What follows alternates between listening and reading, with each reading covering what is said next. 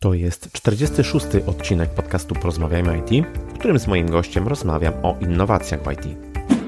Merytoryczne rozmowy o IT wspiera polecajhome.pl, program partnerski, w którym zyskujesz nawet 400 zł za polecenie hostingu www.polecaj.home.pl. Przypominam, że w poprzednim odcinku poruszyłem temat dzielenia się wiedzą w IT. Wszystkie linki oraz transkrypcję dzisiejszej rozmowy znajdziesz pod adresem porozmawiajmyoit.pl łamane na 46. Na końcu odcinka ogłoszę konkurs, w którym do wygrania będą wejściówki na konferencję NG Poland i JS Poland. Chcę poszerzać horyzonty ludzi z branży IT i wierzę, że poprzez wywiady takie jak ten, publikowane podcasty, będę to robił z sukcesem. Ja się nazywam Krzysztof Kępiński i życzę Ci miłego słuchania. Odpalamy. Moim waszym gościem jest seryjny przedsiębiorca, współzałożyciel takich firm jak Mazuko, Chmurowisko, Eduzo czy Gedeus, cloud architect, programista.net, CTO, miłośnik cloud computingu i AI, osoba poruszająca się w tematach innowacyjności w IT od ostatnich pięciu lat. Biohacker ciągle usprawniający coś w swoim życiu i sposobie pracy. Od niedawna również podcaster. Prywatnie ojciec i mąż. Moim waszym gościem jest dzisiaj Damian Mazurek. Cześć Damian. Bardzo się cieszę, że znalazłeś czas, przyjąłeś zaproszenie i że będziemy mieli okazję porozmawiać. Cześć, dzięki wielkie za zaproszenie. Z tego co pamiętam, to ogólnie zostałem wytypowany przez e, grono Twoich odbiorców jako gość tak. nowego odcinka. Także na początku chciałem też im podziękować za docenienie i zaufanie. Mam nadzieję, że damy dzisiaj dużo dobrej wartości.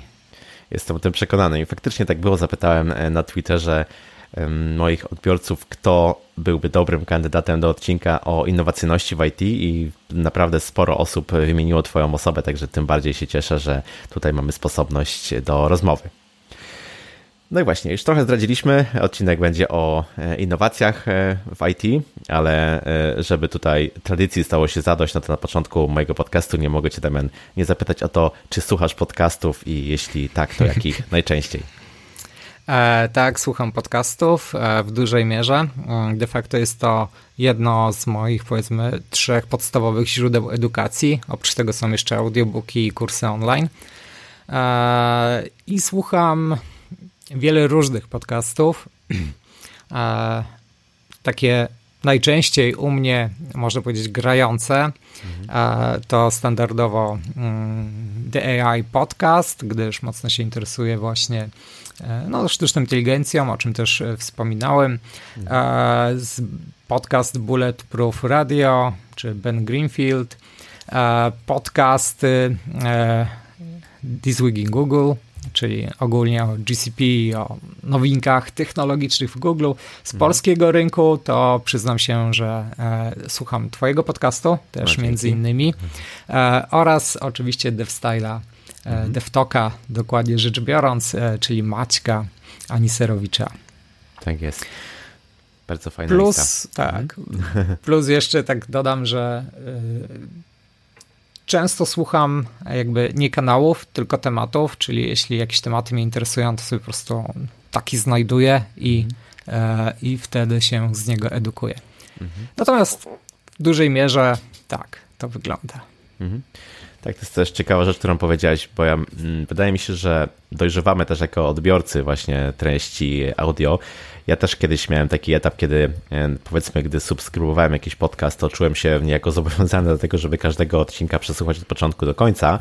E, natomiast teraz widzę po sobie, czy, czy po znajomych, że po prostu raczej wybiera się, dajmy na to odcinki, które w jakiś sposób są dla nas interesujące i nie ma się jakichś wyrzutów sumienia, jeśli powiedzmy kończy się E, odsłuch, jeśli powiedzmy dany odcinek nie przypada, e, nie przypada do gustu, więc to jest, też się pokrywa z tym, co, e, co powiedziałeś.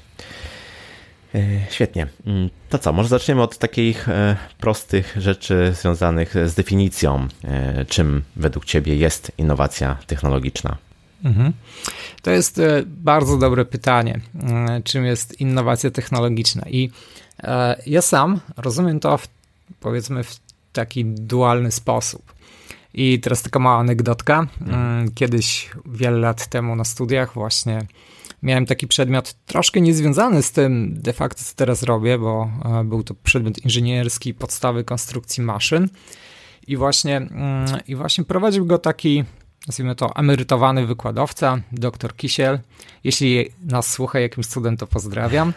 E, I mm, on właśnie powiedział coś takiego, takie jedno zdanie mm, bardzo ciekawe, a mianowicie, że są takie dwa typy innowacji, czy nazwijmy to pewnych odkryć na świecie. Pierwszy, kiedy odkrywamy jakąś, e, nazwijmy to jakieś prawo nauki, jakąś wiedzę, i drugi, gdy wykorzystujemy tą wiedzę w pewien sposób, który pozwala nam zrobić coś nowego. E, czyli mamy tak naprawdę wiedzę i naukowców i nazwijmy to wynalazki, które bazują na tej odkrytej e, wiedzy. I tutaj z innowacją jest podobnie. Wydaje mi się, że innowacja w IT to takie dwa elementy. Przede wszystkim to różnego rodzaju nowe rozwiązania, nazwijmy to w samym IT, które na przykład oferują nam dużą gamę rozwiązań w świecie, na przykład chociażby e, branża, z której można powiedzieć się, o, wywodzę, mocno działam, czyli cloud computing, czyli wprowadzenie chmur obliczeniowych e, było dużą innowacją. Natomiast chmury obliczeniowe same w sobie światu, nazwijmy to, mm, jakieś wartości nie dają, tylko rozwiązania, które są wyprodukowane i oparte o to. I teraz innowacja w IT według mnie to właśnie takie te dwie strefy. Pierwsza to strefa jakichś rozwiązań technologicznych, które dają możliwość stworzenia jakichś produktów, czy zaadoptowania jakiejś technologii, czy jakby rozwoju już na tej, na tej sferze naukowej e, w tej dziedzinie. A drugi element to pewne wykorzystanie tej technologii, wykorzystanie e, tak naprawdę tych wszystkich odkryć do dania pewnej wartości czy rozwiązania pewnych problemów, które wcześniej nie były możliwe do zaadresowania, albo e, dany sposób zaadresowania tych problemów jest w pewien sposób, e, no nazwijmy to, ma przewagę nad aktualnym stanem e, rzeczy. Czyli tak naprawdę innowacja to nic innego jak a wymyślanie pewnych nowych rzeczy, które będą w stanie dać wartość i w pewien sposób nazwijmy to popchnąć, e, popchnąć nasz świat do przodu. Mm-hmm. Mówiąc tak na chłopski rozum. Właśnie, bo innowacja to jest coś takiego trochę nieuchwytnego, e, trudno to zdefiniować. W różny sposób się do zdefiniowania innowacji podchodzi. Muszę przyznać, że takiej definicji, którą zaprezentowałeś, jeszcze e, nie słyszałem, aczkolwiek przemawia do mnie, brzmi rozsądnie. I mm, wspomniałeś kilka razy, że to jest powiedzmy wymyślanie czegoś nowego, czy, tak. czy, czy, czy, tworzenie czegoś. Lub pewne adaptowanie rzeczy istniejących w jakiś tak. taki, nazwijmy to, e, nieszablonowy czy niespotykany do tej pory sposób. Mhm, mhm. No właśnie, ale działamy e, i ty, jak i, jak i ja, w, powiedzmy w internecie, w ogólnie e, rozumianym tutaj świecie IT i e, mamy do czynienia z czymś takim, że coraz więcej powstaje e, rzeczy, powiedzmy, nieistniejących fizycznie, w sposób wirtualny, pewnych usług internetowych. Dlatego mhm. E, chciałem Cię zapytać, czy według Ciebie innowacja w IT to jest bardziej usługa, czy może bardziej produkt? Jakbyś to określił? To jest bardzo dobre pytanie. I tutaj wszystko zależy od tego, mm, z jakiego punktu patrzymy, nazwijmy na tą usługę czy na ten produkt. E, bo mm, tak naprawdę, jeśli popatrzymy sobie na chociażby Facebooka, Amazona, LinkedIna czy wielu innych, nazwijmy to topowych graczy, e, to na ogół to, co dostarczają, to dla nas, osób końcowych, jest bezpośrednio, nazwijmy to, usługą. Natomiast mhm. dla nich to bardziej produkt, nad którym pracują i który rozwijają, który świadczy e, tak naprawdę usługi. Więc w zależności jak to zinterpretujemy, jak do tego podejdziemy, to obydwie te odpowiedzi można powiedzieć, że są prawdziwe. Czyli to zarazem produkt i zarazem usługa. Bo analizując to jeszcze tak, można powiedzieć, bardziej Mm, na poziomie, mm, na poziomie definicji, czy to usługi, czy produktu, to są też firmy, które wprowadzają innowacyjne usługi. I na przykład chociażby E, żeby daleko nie szukać, my w chmurowisku na początku mieliśmy takie, można powiedzieć w cudzysłowie, innowacyjne usługi, które nie wiązały się z tym, że był produkt, który wprowadzał innowacyjne usługi dla e, odbiorców, natomiast na przykład mieliśmy coś takiego jak usługę POC in the box, gdzie jakby byliśmy takim mini działem R&D e, do zatrudnienia, robiliśmy właśnie jako zewnętrzni konsultanci jakieś takie dziedziny e, w sferze właśnie badań i rozwoju. I mhm. Dlaczego o tym mówię? Bo jakby nie należy wykluczać, że jeśli chcemy być innowacyjni, jeśli chcemy, żeby nasze IT czy ogólnie nasza firma była innowacyjna, to musimy się stricte skoncentrować na jakimś produkcie, na jakimś SaaSie i tak dalej.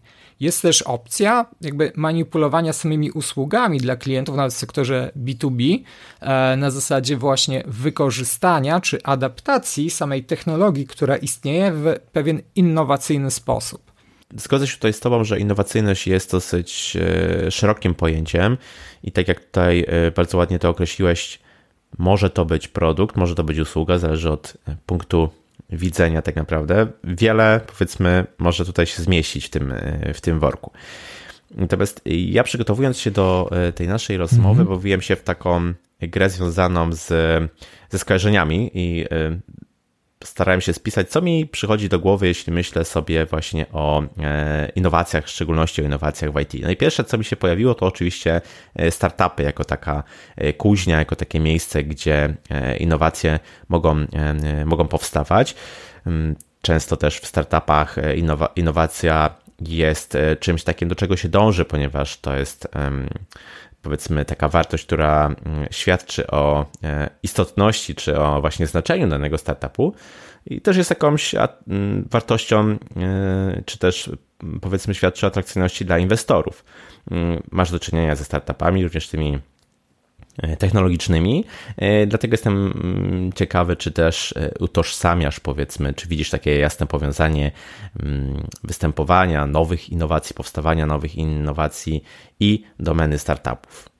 Mhm. E, tak, startupy bardzo mocno ogólnie rzecz biorąc kojarzone są właśnie z innowacyjnością, z rozwojem nowych produktów. Natomiast nie należy zapominać, że duże korporacje, które mogą się wydawać też skostniałe, też w dużej mierze biorą w tym udział. I teraz sama idea startupu jest taka, właśnie, żeby w pewien sposób zinkubować poprzez nazwijmy to ten kapitał zewnętrzny, który do nas przychodzi z różnych źródeł. Myślę, że też dzisiaj opowiemy sobie o takich źródłach, więc mhm. zostawię e, akurat to na troszkę później, e, aby przyspieszyć pewną akcelerację tak naprawdę tworzenia takiego produktu czy rozwoju danej dziedziny technologii. I e, w dużej mierze, tak obserwując rynek startupu, trzeba w pewien sposób wiedzieć, że właśnie to jest ta główna rola startupu. Czyli startupy w dużej mierze mają ciągnąć, nazwijmy ten rozwój technologiczny do przodu. Mhm. Rzadko się zdarza niestety, e, żeby taki startup, no jakoś mocno zarabiał, czy, e, czy w pewien sposób miał no, pozytywny cash flow, tak mhm. zwany na początku, mhm. ponieważ jakby nie o to w tym chodzi. I jak mamy na przykład tą, nazwijmy to, krzywę rozkładu innowacji, gdzie na początku mamy e, innowatorów, wczesnych adaptorsów, e, czyli wczesnych, jakby to po polsku powiedzieć, e, osoby, które adaptują technologię, mhm. Potem mamy wczesną większość, późną większość i tak zwanych ociągaczy na samym końcu, mhm. to startupy na ogół działają właśnie mm, w tej sferze innovations, ewentualnie, mm, ewentualnie early adapters. E, jeśli tak naprawdę oferują nazwijmy to, innowacyjne usługi oparte o technologię już wymyśloną, ale jeszcze nie zaadaptowaną chociażby, mm, chociażby e, w społeczeństwie. Tutaj takim przykładem chociażby może być blockchain, w którym właśnie bardzo dynamicznie różnego rodzaju startupy wykorzystujące, jako właśnie ci early adaptorsi, tą technologię w różnych dziedzinach. Nawet e, pewien, pewien znany polski przedsiębiorca ostatnio, mm, nazwijmy to, sformalizował personal tokeny. E, tak. Tak, e, więc jakby oni adaptują już istniejącą technologię właśnie do rozwiązywania różnych, różnych problemów czy różnych elementów. Natomiast problem jest taki, że takie firmy w dużej mierze, te startupy, muszą zbudować to całe podłoże, nie tylko technologiczne, ale też mentalne i, mm, i w pewien sposób biznesowe, właśnie dla tej danej technologii, dla tego danego produktu, co bezpośrednio wiąże się z tym, że pewien czas, w którym ta technologia, nazwijmy to, będzie e, zyskowna, po prostu się wydłuża. I dlatego startupy A ściągają kapitał z rynku, a B koncentrują się głównie właśnie na wzroście technologii, ponieważ ich celem jest zbudowanie czegoś, co w perspektywie powiedzmy tam 10 lat e, będzie przynosiło zyski, czy popchnie pewien element rozwoju no nazwijmy to, ludzkości w daną stronę. I co ciekawe, takie mechanizmy i takie działy w dużej mierze też powstają w dużych korporacjach. E, ja sam współpracuję z kilkoma takimi, powiedzmy, gigantycznymi korporacjami zatrudniającymi e, paręset tysięcy osób na świecie. I e, chociażby przykład no nie będę mówił, która oczywiście, ale chociażby w Krakowie na przykład jest taka jedna organizacja i oni sami mają cały dział, który właśnie pracuje nad takimi innowacyjnościami, e, mhm. który buduje właśnie takie produkty, które pozwolą im bardzo dynamicznie się rozwijać, upraszczać pewne, nazwijmy to, procesy biznesowo-technologiczne, które posiadają i oferować ten produkt właśnie jako no, taki SaaS na zewnątrz, czyli Software as a Service, e, który po prostu będzie generował przychody. I de facto cykl życia, czy cykl rozwoju takiego produktu, począwszy od fazy powiedzmy POC aż do dojrzałego produktu, to jest kilka lat. Natomiast, żeby tak strategicznie za tych kilka lat móc używać tej technologii, to jakby pracy już muszą powstać. I strasznie mhm. dużo dużych firm zaczyna budować takie właśnie centra, nazwijmy to e, RD, czy wypuszczać różnego rodzaju innowacyjne produkty, nawet jeśli cały czas dokładają do tego, po to właśnie, żeby mieć tą, jak nazwijmy to, odroczoną gratyfikację tych, tych mhm. projektów. I to się cały czas dzieje.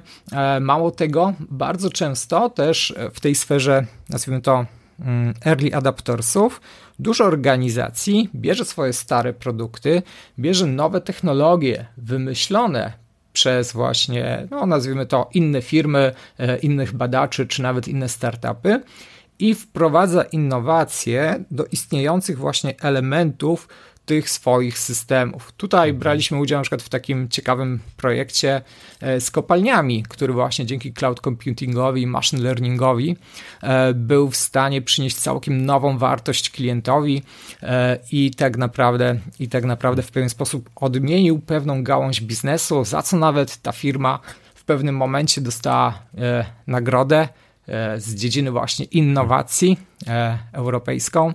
Także to wszystko się dzieje nie tylko startupy bezpośrednio są, nazwijmy to, takimi ogniskami zapalnymi dla tej innowacji i tych nowych elementów, ale duże organizacje też bardzo mocno stawiają na rozwój takich kompetencji, takich, mhm. nazwijmy to właśnie, nowych technologii. Ciekawe, ciekawe. E, mamy taką tendencję do narzekania na osoby, które tworzą prawo, że niestety to prawo nie nadąża za nowinkami e, technologicznymi. Ale wiem, że od początku 2018 roku obowiązuje tak zwana ustawa o e, innowacyjności. I czy mógłbyś pokrótce powiedzieć, czym ona jest, co wnosi i czy może jakieś efekty już widać mm -hmm. w działaniu? Mm -hmm. E, tak. E, ustawa innowacyjności, tutaj zaznaczę, że nie jestem prawnikiem, więc jest to, hmm, że tak powiem, interpretacja osoby technicznej. Mhm.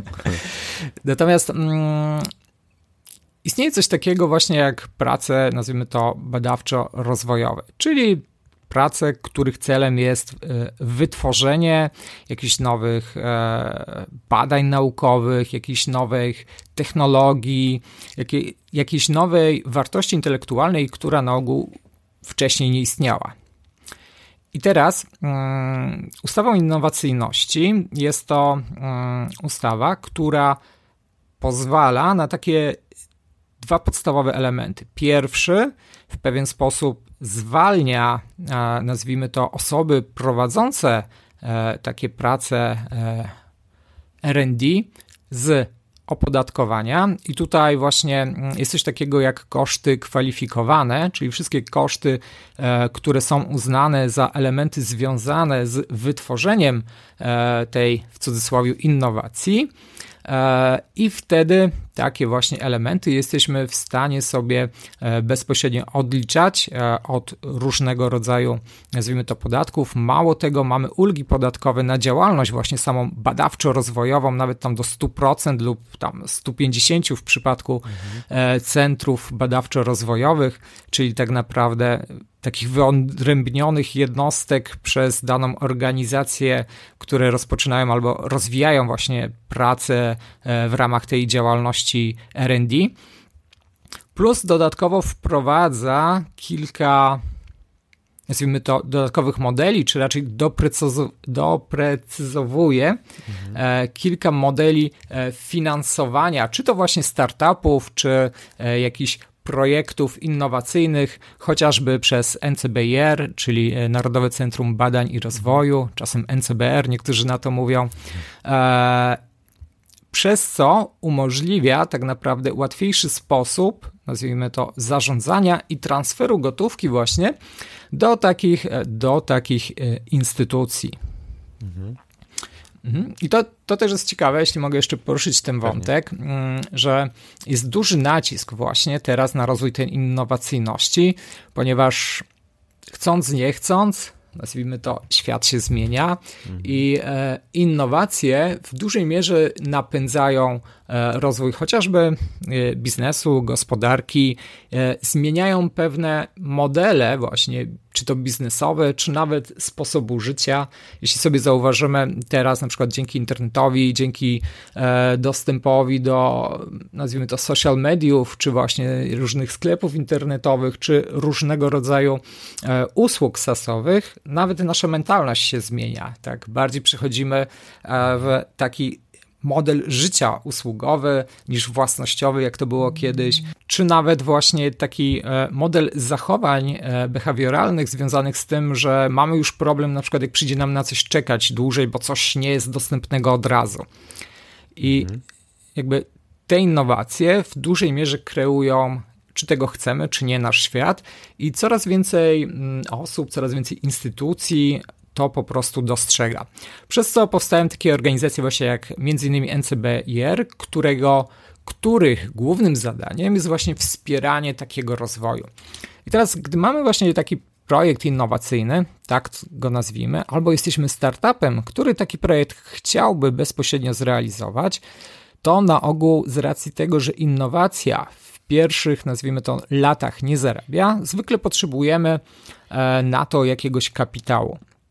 I teraz takie trzy najprostsze metody pozyskania takiego kapitału na innowacje w IT chociażby, to właśnie albo e, no już nie mówię o e, własnej inwestycji czy e, własnym majątku, bardziej mówię o takich zewnętrznych, to właśnie albo różnego rodzaju konkursy na fundusze wspierające dany projekt, którym właśnie e, często NCBIR jest takim, nazwijmy to, rurą transmisyjną pomiędzy środkami unijnymi a naszą organizacją, e, lub tak naprawdę możemy uderzyć do tak zwanych ventures capital, czyli funduszy inwestycyjnych, w których też tak naprawdę właśnie takie organizacje mm, państwowe czy środki unijne do nich też są transmitowane. Czyli takie ventures capital często też nie korzystają tylko z własnych środków, tylko na przykład też e, ze środków przekazanych czy to przez NCBR, e, czy przez różnego rodzaju e, inne, nazwijmy to, instytucje państwowe.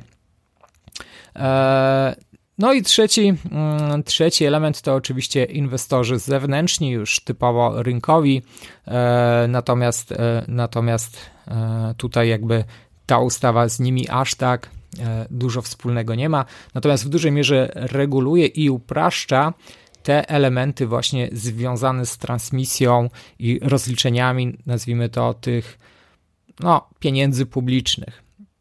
Dodatkowo jeszcze mhm. istnieje coś takiego jak chociażby kredyty technologiczne, gdzie możemy sobie wziąć kredyt właśnie na, nazwijmy to, rozwój znaczy, tu już nie tyle rozwój, co adaptacja jakiejś nowej technologii w naszej organizacji i wykorzystaniu jej e, do wprowadzania innowacyjności, czy to w naszym produkcie, czy podniesienie jakiejś jakości usług, które oferujemy e, i tym podobnych.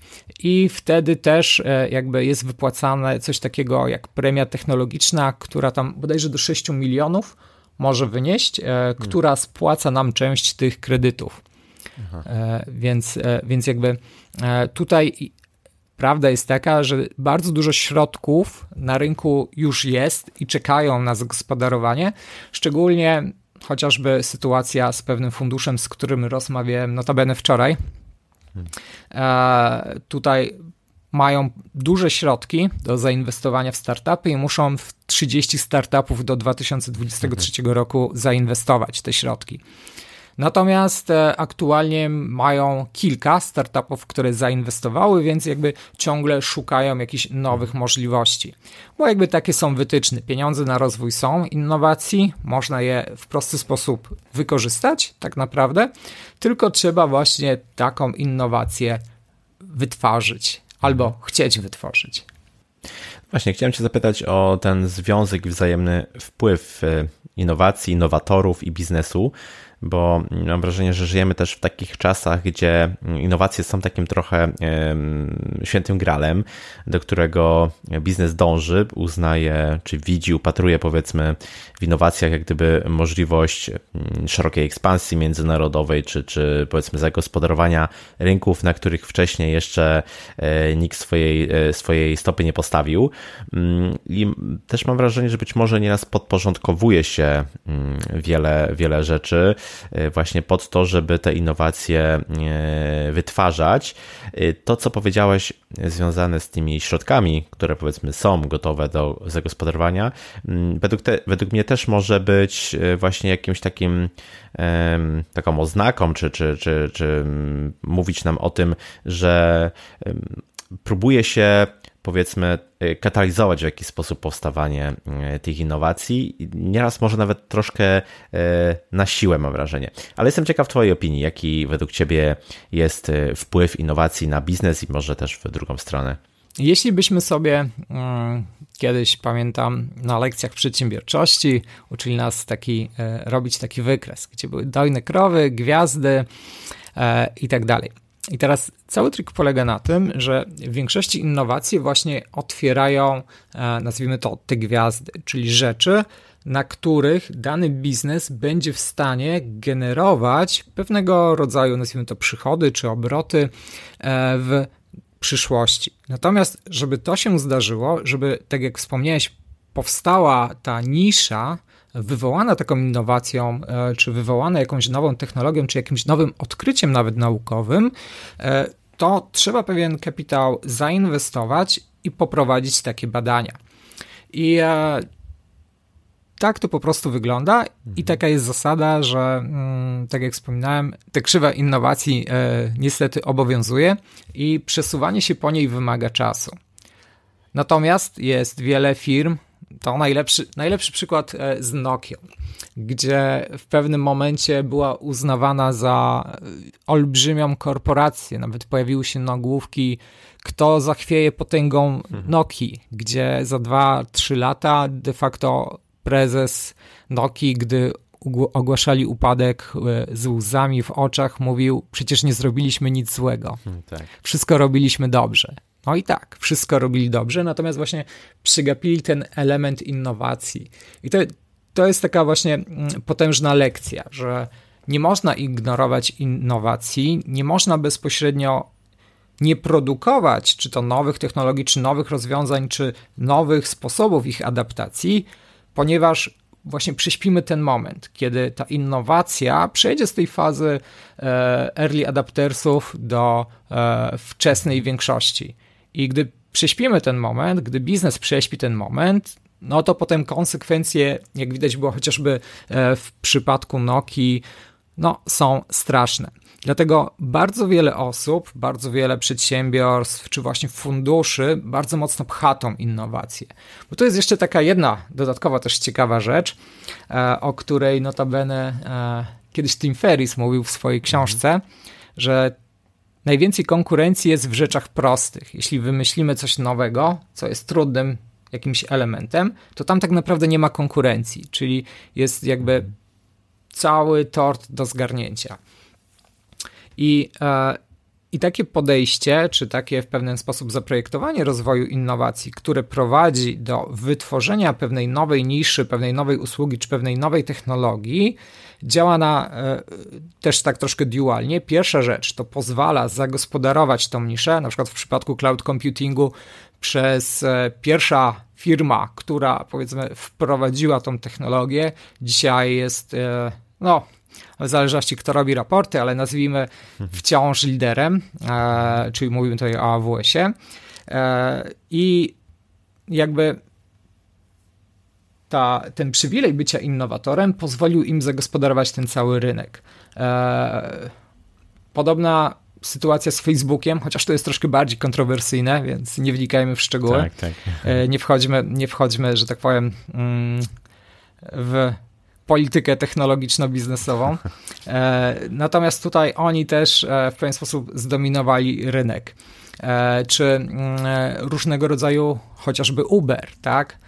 Wiem, że Uber jest na ogół pod kreską, natomiast, natomiast też w pewien sposób dużą część rynku zagospodarował i przejął. I mówiąc jeszcze o Uberze, to tu jest też dobry przykład chociażby drugiej, drugiej strony rozwoju innowacji w biznesie.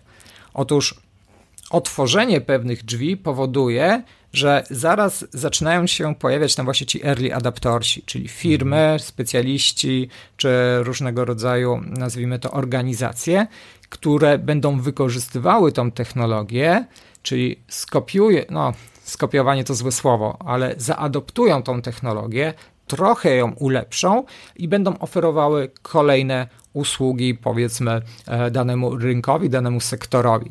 Chociażby w przypadku Ubera zaraz po nim powstało wiele innych przewoźników, którzy notabene, niektórzy z nich oferują lepsze usługi niż Uber sam w sobie e, i są właśnie dostępne. Natomiast zadziało się tak dlatego, że właśnie ten Uber był, nazwijmy to tym innowatorem, e, który wprowadził tą innowację technologiczną na rynek komunikacji i zapoczątkował pewien proces zmian.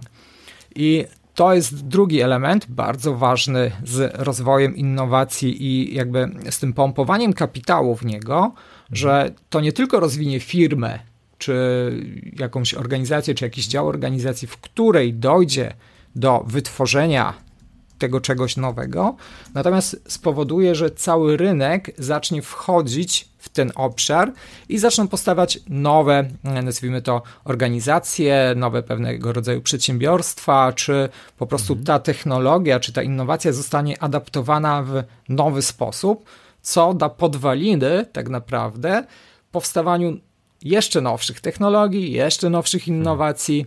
Jak to mówi e, jedna z zasad e, pięciu sposobów e, efektywnego myślenia, czyli mhm. taki flow pomysłów. Tak, nikt nie buduje nic od zera, zawsze jakby bazujemy na czymś, co już istnieje i tak. dokładamy do tego jakieś rozwiązania lub w odpowiedni sposób adaptujemy. I tutaj można powiedzieć, że właśnie to pompowanie kapitału i praca nad innowacjami napędza kolejne innowacje, które będą bazowały na tym punkcie, e, na którym powiedzmy ta stara innowacja E, się zamknie, czy w mhm. pewien sposób skończy. Mm, jak myślisz, czy z tego przykładu Noki e, czegoś się nauczono? W sensie, czy innowacje w IT szczególnie e, to jest domena, która gdzieś powiedzmy jest, która wywodzi się, bo te innowacje biorą początek właśnie w działach IT, gdzie się powiedzmy eksperymentuje z różnymi technologiami, czy też może jest to, mm, tego obserwujesz obecnie na rynku, jakiś element takiej długofalowej strategii rozwoju firmy i to już jak gdyby od e, góry, od, od, od zarządu, od szczebli zarządzania e, jest świadomość, że w innowacja, że innowacje w IT to jest coś, o czym trzeba myśleć, o czego nie możemy pominąć, prawda? Mhm. Tak, tutaj mm, właśnie mam przyjemność współpracowania z wieloma dużymi organizacjami i jest pewne duże ciśnienie, takie strategiczne na wprowadzanie innowacji w organizacjach. I jakby jest to zauważalne do tego stopnia, że jest budżet, są KPI, -e, tylko cały problem właśnie polega na tym, że trzeba jakąś taką innowację wymyślić i wprowadzić. Więc można powiedzieć, że to jest taki model hybrydowy, czyli z jednej strony jest pewna strategia i wiele firm chciałoby wprowadzać jakieś innowacje, bo innowacje dają przewagę konkurencyjną, e, obniżają koszta, zwiększają atrakcyjność naszych usług czy produktów, natomiast muszą one zostać gdzieś wymyślone, muszą one gdzieś zostać zrobione i muszą gdzieś e, zostać po prostu, no, musi zostać przeprowadzony ten kompleksowy proces, począwszy od POC, skończywszy właśnie na produkcie. I tutaj w tym aspekcie w dużej mierze biorą udział e, działy IT, czy ogólnie właśnie takie elementy technologiczne danych firm. I mówimy tu oczywiście e, w głównej mierze o dużych firmach, lub następuje e, też pewne otwarcie na różnego rodzaju startupy czy firmy zewnętrzne, które takie innowacje dostarczają i na przykład wtedy takie organizacje też w tym drugim modelu po prostu wspierają takie małe firemki technologiczne, które dla nich tak naprawdę są w stanie wytworzyć tą innowację. I to też jest ciekawy rynek, e, bo na przykład duża część banków e, czy nawet dużych firm, chociażby e, pewna duża telekomunikacyjna firma, e, nie będę mówił oczywiście z nazwy, ale otwierają pewne inicjatywy, tak zwane garaże technologiczne, czy różnego rodzaju akceleratory, czy jeszcze można powiedzieć same nawet platformy współpracy ze startupami, gdzie startupy są w stanie bezpośrednio prezentować, pracować czy współpracować właśnie nad jakąś taką technologiczną innowacją, właśnie z tymi dużymi firmami, po to, żeby w perspektywie czasu ta technologia mogła być w tych firmach bezpośrednio zaadaptowana. I e, jest to bardzo popularne zjawisko, które, tak jak wspomniałem, bardzo często występuje. Jest jeszcze też trzecia droga, czyli taka oddolna droga innowacji, czyli tak naprawdę mamy kogoś z IT, kto wymyśla dany, nazwijmy to, pomysł, daną koncepcję i w pewien sposób potem jest w stanie ją realizować. Natomiast, żeby do tego doszło i żeby od dołu ta innowacja szła, bo to też tak naprawdę jest, nazwijmy to, taka prawidłowa droga innowacji, bo nie można kogoś zmusić, żeby coś wymyślił. Mhm. Więc jakby odgórna droga, że ma być innowacja i jest pewne sztuczne pompowanie mm, kapitału i pewnych prac, nie zawsze doprowadzi do tego, że ta innowacja powstanie, bo jakby innowacja to część kreatywna, która wymaga tam autonomii oraz wielu innych e, czynników, które muszą się razem złożyć. Mhm. I, mm, I cały motyw polega na tym, że organizacja powinna być właśnie otwarta i w pewien sposób pozwalać, czyli dawać czas i dawać tą autonomię ludziom, chociażby pracującym w IT, na wymyślanie czy ulepszanie różnego rodzaju rozwiązań i bazować na tym, czyli na ich kreatywności, dając im możliwość jej rozwoju. Bo tutaj taki przykład e, chociażby z pewnej, no nazwijmy to dość dużej mm, organizacji, w której pracował e, mój znajomy i wymyślił bardzo ciekawy produkt e, związany, mm, związany z NLP, czyli tam procesowaniem języka ludzkiego. E, I, mm, ale niestety w jego organizacji nie było bezpośrednio przestrzeni na realizację takiego produktu czy na taką innowacyjność, więc e, tak naprawdę, co wyszło mu też potem na plus, oczywiście, e, otworzył sobie własną firmę i zaczął, i zaczął pracować tam nad tym rozwiązaniem. Mhm. Natomiast na przykład, gdyby taka organizacja była otwarta na taką rzecz i na tą dolną inicjatywę wywodzącą się właśnie od ludzi technologicznych, to kto wie, czy nie zyskałaby jakiś e, niesamowity nowy produkt, który byłaby w stanie szybciej zaadoptować właśnie w realiach biznesowych niż e, osoba jakby zaczynająca taki startup od początku. Bo tutaj jest jeszcze jedna ważna rzecz, że sama innowacja, czy same właśnie e, produkty, czy usługi e, mają wartość w momencie, gdy jesteśmy w stanie je sprzedać, gdy jesteśmy w stanie je rozwinąć. To nie jest tylko praca na, nazwijmy to, etapie technologii. To jest jakby praca, można powiedzieć, e, no, taka przekrojowa, cały product development, czyli prowadzenie całej mapy rozwoju danego produktu, danej technologii, potem komercjalizację i tak dalej, i tak więc wymaga ona szeregu różnych kompetencji, które są niezbędne, żeby przekuć pomysł w działający produkt, który potem będzie dawał ludziom wartość, czy po mhm. prostu będzie bezpośrednio generował jakieś zyski. Właśnie ten wątek chciałem Cię jeszcze zapytać, bo e, sam tworzysz startupy, pomagasz startupom w mhm. rozwoju.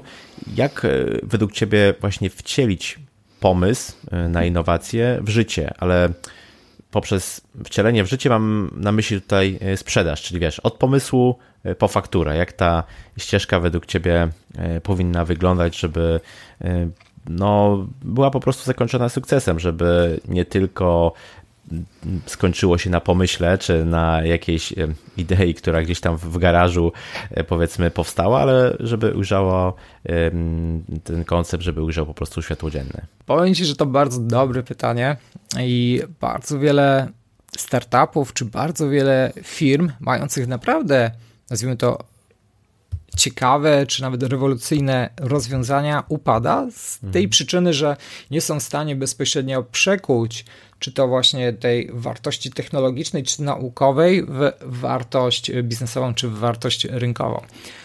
I tutaj e, nie ma niestety takiej jednej odpowiedzi, takiego mhm. jednego scenariusza, gdzie jak każdy go zrobi, to po prostu w 100% zadziała. Mhm. Jest to dość mocno zindywidualizowane, natomiast na co warto zwrócić uwagę? Przede wszystkim yy, są takie trzy rzeczy. Pierwsze to potrzeby ludzi. Czy rzeczywiście nasz produkt, czy rzeczywiście nasza usługa yy, będzie dawała wartość, na zasadzie będzie. Yy, powodowała, że jej odbiorca przejdzie powiedzmy z punktu A do punktu B, po drodze rozwiązując jakiś problem, który ma, lub który jeszcze nie wie, że ma, bo mhm.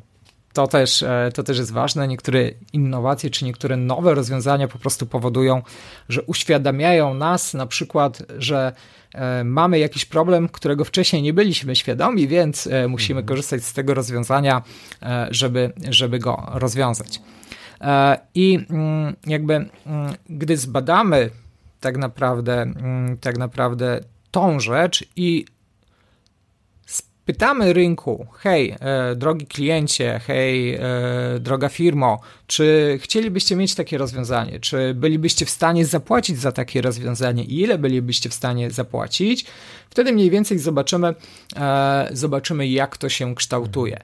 Oczywiście mm, jest to zasada, która nie działa wszędzie, bo możemy być innowatorami, e, nazwijmy to rzędu tam e, Steve'a Jobsa, e, Elona Muska czy wielu innych osób, które mocno kreują ten cały świat i pchają ten rozwój.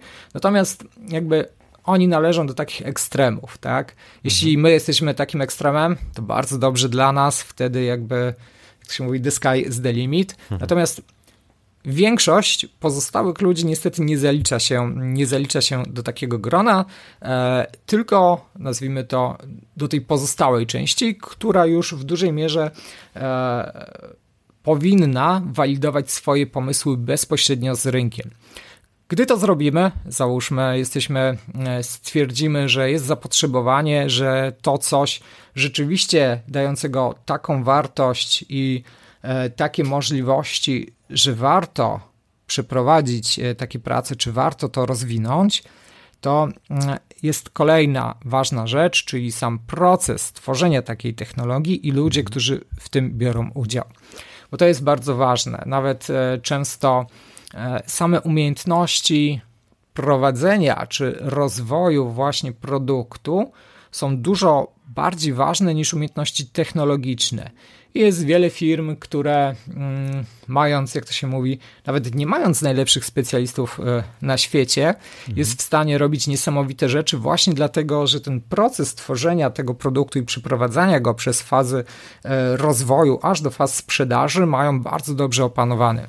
Mhm, Nawet e, w jednej z firm, z którą współpracowałem, e, właśnie był taki specjalny dział, który zajmował się tylko tym i oni produkowali takie właśnie nazwijmy to małe innowacyjne rozwiązanie, które wypuszczali na świat i potem jakby dalszą część już przekazywali innym firmom, które po prostu odkupywały od nich patenty i dalej rozwijały sobie te, mm, te rozwiązania u siebie na skalę. Mhm. I i tutaj właśnie bardzo ważne jest, żeby dobrać odpowiednich ludzi, którzy będą otwarci i będą umieli jakby zbudować taką wizję. I mm, często w branży mówi się, że żeby taka innowacja czy taki produkt, szczególnie jak jesteśmy startupem, odniósł wielki sukces, potrzebujemy dwóch, dwa typy osób. Mhm. Te, które wiedzą why i te, które wiedzą how. Mhm. I w momencie, gdy zbudujemy właśnie taki odpowiedni zespół ludzi, którzy wiedzą how, czyli jak to zrobić, i wiedzą why, czyli po co i gdzie ten produkt ma dojść, to jesteśmy w stanie e, zbudować właśnie taki cały proces bezpośrednio e, jego, nazwijmy to, wytworzenia i dostarczenia. I to jest też e, bardzo ważne, bo często jest tak, że, mm, że u podstaw powiedzmy takiego startupu stoi osoba techniczna. O, Przykład z życia. Jakiś czas temu, żeby cię nie skłamać, około 7-8 miesięcy e, zgłosił się do mnie mój znajomy mm, na takie konsultacje e, i mówi, że wymyślił fajną technologiczną innowację i rzeczywiście produkt był bardzo ciekawy. E, natomiast jakoś nie idzie mu jego komercjalizacja. Mało hmm. tego, gość był już tak wypalony, nie spał po nocach, hmm. cały dzień tam pracował dniami, nocami, zasuwał, jak to się mówi. I, i nie widział pewnej możliwości dalszego rozwoju. I właśnie mm, dlaczego? Bo był osobą, który, która miała hał, ale był specjalistą można powiedzieć, który próbował e, zrobić w pewnym stopniu wszystko sam i z takiego punktu patrzenia technologicznego próbował rozwijać produkt, zapominając właśnie o tym całym obszarze tak zwanego produkt developmentu, sprzedaży i ogólnie e, zarządzania tymi całymi procesami. I dałem mu prostą radę, żeby znalazł osobę, która ma kompetencje w tamtych dziedzinach. Mhm. I żeby nie myślał właśnie jako Mm, nazwijmy to osoba, która jest ekspertem, czy osoba, która jest tak zwanym robolem, jak to się mówi, tylko żeby myślał jako właściciel czy wizjoner, żeby szukał ludzi lepszych od siebie, którzy pomogą mu to razem z nim zrobić. I przyznam, że dzisiaj e, to zupełnie inna osoba. Ich projekt e, zebrał e, duże dofinansowanie, chociażby na Kickstarterze. E, dodatkowo wchodzą w współpracę z dużymi firmami, między innymi z Samsungiem, e, więc, więc jakby ta innowacja i ta zmiana wytwarzania tego produktu z podejścia właśnie specjalisty do podejścia tego, nazwijmy to business developmentu, który wokół tej innowacji idzie, spowodowały, że ten projekt przeżył. Bo mhm. inaczej no, poszedłby, poszedłby pod wodę, jak to się mówi, tak? Jasne, to dobra rada. E, no właśnie, wspomniałeś o tym, że musi zajść powiedzmy szereg sprzyjających okoliczności ku temu, e, żeby taka innowacja mogła powstać. Dlatego chciałbym Cię zapytać, e, co powinny robić firmy z sektora IT, aby zwiększyć tą ilość innowacji, która u nich powstaje? Dobre i trudne zarazem pytanie, ponieważ jakby to zależy przede wszystkim, nazwijmy to, od pewnych kompetencji i pewnego, nie chcę tu mówić kultury organizacyjnej, ale no, niestety w dużej mierze tak, od pewnej otwartości ludzi e, na właśnie, mm, na właśnie pewne innowacyjne pomysły. I mówimy tu o takich kilku poziomach. Pierwszy to idąc od samej góry, czyli całego top managementu firmy, E, która właśnie powinna wprowadzić pewne regulacje dające czas i przestrzeń działom IT na pracę w sferze tak naprawdę właśnie tej nazwijmy to innowacyjności, bo tylko jeśli będzie na to przestrzeń, to takie rzeczy zaczną powstawać, e, bo tak to niestety, tak to niestety działa. I w drugiej z drugiej strony, czy może jako taki drugi punkt, będą świadome tego, co jest też istotne na rynku innowacji, że tylko 5% innowacji wymyślonych, tak naprawdę 10, jeśli, e, jeśli mamy naprawdę dobrą firmę i naprawdę mega zespół, e, jest czymś, co powiedzmy przeżywa dalej, przynosi zyski i jest czymś, co jest, jak to się mówi, trafione. W przeciwnym wypadku, a raczej w pozostałych procentach, na ogół są to rzeczy, które albo nie adresują jakichś potrzeb, albo technologicznie okazuje się, że w pewnym momencie nie są możliwe jeszcze do przeprowadzenia, albo po prostu są tak mocno w fazie innowacji, że nazwijmy to ten okres wdrażania jest przesunięty powiedzmy jeszcze o 10 lat, bo są też, e, bo są też e, takie mm, innowacje. E, I jakby mm, jeśli gdzieś tam na górze właśnie nie będzie też otwartości na to i pewnego przyzwolenia, że takie projekty dziedziny R&D mogą zakończyć się klęską, to jakby nie będzie tej otwartości, tej przestrzeni do tego, żeby ludzie podejmowali próby stworzenia takich innowacji. Mhm. Bo po prostu będą się bali, że im nie wyjdzie, jakby sami mentalnie w pewien sposób przez to zablokują się przed taką kreatywną pracą i poszukiwaniem. Tutaj ciekawym przykładem jest Google, chociażby jak sobie wejdziemy na stronę Google Cmentari, to zobaczymy, ile ich projektów się tak. nie udało, ile innowacji po prostu poszło pod wodę po to, żeby te, które się udały, jak na przykład chociażby Gmail, e, Google Maps, czy wiele innych ciekawych rzeczy, które mają, mogły odnieść sukces, tak? Ale mhm. żeby znaleźć tą dobrą innowację i ten dobry produkt, trzeba niestety przejść przez te wszystkie nieudane rzeczy. E, I tu jest kolejna ważna rzecz, czyli takie, e, nazwijmy to, mm, o, wiem, że jest to słowo trochę nadużywane w branży, ale zwinne podejście mhm. do tworzenia produktów. Ale zwinne mam na myśli, że zaczynamy pracować nad jakąś innowacją i w bardzo szybkim czasie, czy próbujemy ją walidować z rynkiem, z potrzebami i z opiniami klientów i takim, można powiedzieć, iteracyjnym sposobem dostosowywujemy ją tak naprawdę do wymagań rzeczywistości. Ponieważ e, jeśli sobie przeanalizujemy rynek innowacji dzisiaj, powiedzmy tam 20 lat temu, to on się bardzo mocno różni. Teraz jest on dużo bardziej dynamiczny i dużo częściej i dużo płynniej musimy tak naprawdę naszą nową technologię walidować, czy to bezpośrednio z rynkiem, czy z potrzebami osób. Bo jeśli tego nie będziemy robić, będziemy się trzymali jednej naszej subiektywnej wizji, e, że to tak ma wyglądać, to jeśli nie jesteśmy tym odsetkiem geniuszy, którzy naprawdę kreują spojrzenie całego świata, to jest duża szansa, że nic e, de facto e, z tego projektu nie wyjdzie. Mhm. I nawet, i nawet znam taki jeden startup, który zebrał bardzo duże dofinansowania i, i naprawdę mieli super produkt, natomiast zrobili ten jeden błąd, czyli nie walidowali swojego rozwiązania z rynkiem, no tak. tylko próbowali w pewien sposób przemycić swoją wizję i się okazało, że no, no nie poszło.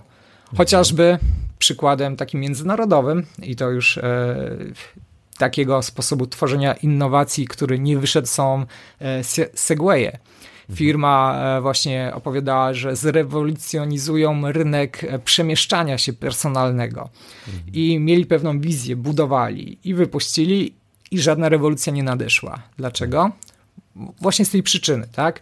Byli za bardzo ukierunkowani na własną wizję, a nie na to podejście takie linowe, czy takie właśnie e, szybkiej walidacji naszej technologii, naszego produktu z rynkiem. No właśnie, wspomniałeś o firmach, którym się powiedzmy to nie udało, ale jest szereg dużych e, firm uznawanych jako czołowe w, w aspekcie innowacji, takich ja, takie jak e, Apple, Google, Microsoft, Amazon, pewnie Samsung, im jakoś się to e, udaje i to nieraz mam wrażenie, że nawet seryjnie, to znaczy nie jest to jakiś jeden, jedna innowacja, jeden sukces, tylko jest, jest tego naprawdę, naprawdę dużo. Pewnie problem jest e, złożony i wpływa na to wiele różnych rzeczy, ale jestem ciekaw, czy według Ciebie jest coś w prowadzeniu, w polityce, w strategii takich firm, co powiedzmy łączy i e, czy jest to coś, co w jakiś sposób mogłoby uzasadniać właśnie to, że te firmy tak wiele innowacji tworzą i te innowacje mimo wszystko na rynku się przyjmują? Mhm, mhm. Czy w przypadku dużych firm to też troszkę inaczej wygląda, bo jakby takie firmy mają taki kapitał i budżet, że są w stanie też w pewien bardzo aktywny sposób bezpośrednio kreować rynek. Mhm. Więc czasami nawet jeśli, e, jeśli nazwijmy to, ich produkt nie jest na tyle rewolucyjny, to są w stanie tą swoją bezwładnością korporacji rynkowej w pewien sposób wykreować przestrzeń dla niego. To jest mm, jedna rzecz. Druga rzecz e, jest taka, że mm, takie firmy w dużej mierze są otwarte na innowacje. Jeśli zobaczymy właśnie ich współpracę z różnymi partnerami, ich e, konferencje technologiczne, to że ciągle szukają, ciągle szukają czegoś nowego, co pozwoli im się właśnie wybić na tle swojej konkurencji. Ciągle szukają jakichś nowych technologicznych rozwiązań. Bardzo mocno inwestują właśnie w innowacje. I tu mówimy o budżetach wewnętrznych, czyli mają e, całe teamy, na przykład chociażby e, projekt e, Google Brain, e, czy jakieś tam inne wewnątrz Google'a, które są po prostu no, nastawione typowo na R&D, czy Microsoft, który bardzo mocno e, promuje i współpracuje z różnymi partnerami, czy ma nawet, e, no miał do niedawna różnego rodzaju, nazwijmy to, mm, środki, które miały wspierać jakieś startupy, czy właśnie jakiś taki poziom innowacji, czy, e, czy różnego rodzaju takie zabiegi, właśnie w pewien sposób pozwalające ludziom pracującym wewnętrznie na tworzenie właśnie takich, o, nazwijmy to wprost, fajnych rzeczy, e, a zarazem to inwestowanie długofalowe w edukację pewną rynku, e, w szukanie różnych nisz, czy to właśnie w dziedzinie e, sztucznej inteligencji, która teraz jest mocno na topie, czy to właśnie e, w dziedzinach e, bardziej hardware'owych, komunikacji, czy w dziedzinach, czy w dziedzinach chociażby, chociażby właśnie przetwarzania danych, tego cloud computingu, czy nawet w mhm. takim sektorze B2C, czyli dostarczania już wytworzonych technologii, a raczej adaptowania ich w innowacyjny sposób, nazwijmy to klientom końcowym. I tam jest właśnie ta otwartość i nawet nie tyle co otwartość, co pewna strategia rozwoju innowacji, ponieważ te firmy mają w pewien sposób tą wiedzę, że to właśnie te innowacje i ten rozwój technologiczny to jest coś, co będzie ich napędzał, czy nawet teraz napędza, mhm. oraz tak naprawdę napędza, no nazwijmy to, cały świat, tak? Czyli jakby tak. rozwój, rozwój całego, świat, całego świata, jeśli chodzi o poziom nauki. Bo to jest też ciekawe, co ostatnio mm, zaobserwowałem, że jeśli porównamy sobie powiedzmy kilka ostatnich wieków, to w dużej mierze, no dobra, przesadzam, nie wieków, nazwijmy to ostatnie stulecie, mhm. To w dużej mierze jakby te centra badań i rozwoju były związane z jakimiś takimi ośrodkami naukowymi. E, bo wcześniej to było różnie. E, natomiast teraz w dużej mierze takie elementy przesuwają się do dużych korporacji i jakby to one są takimi zalążkami, e, czy pewnymi, można powiedzieć, centrami właśnie innowacji, badań i rozwoju nauki.